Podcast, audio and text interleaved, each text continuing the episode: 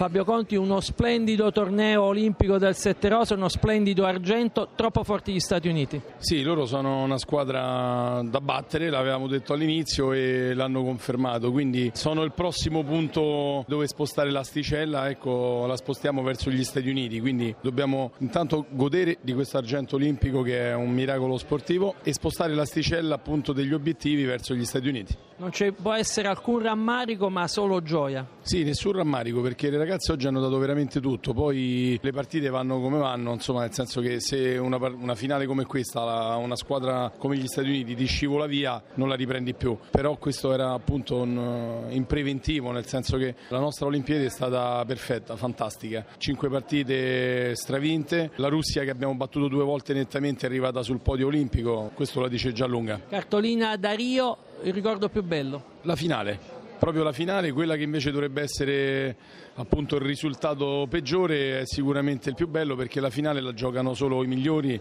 e noi lo siamo stati tra i migliori.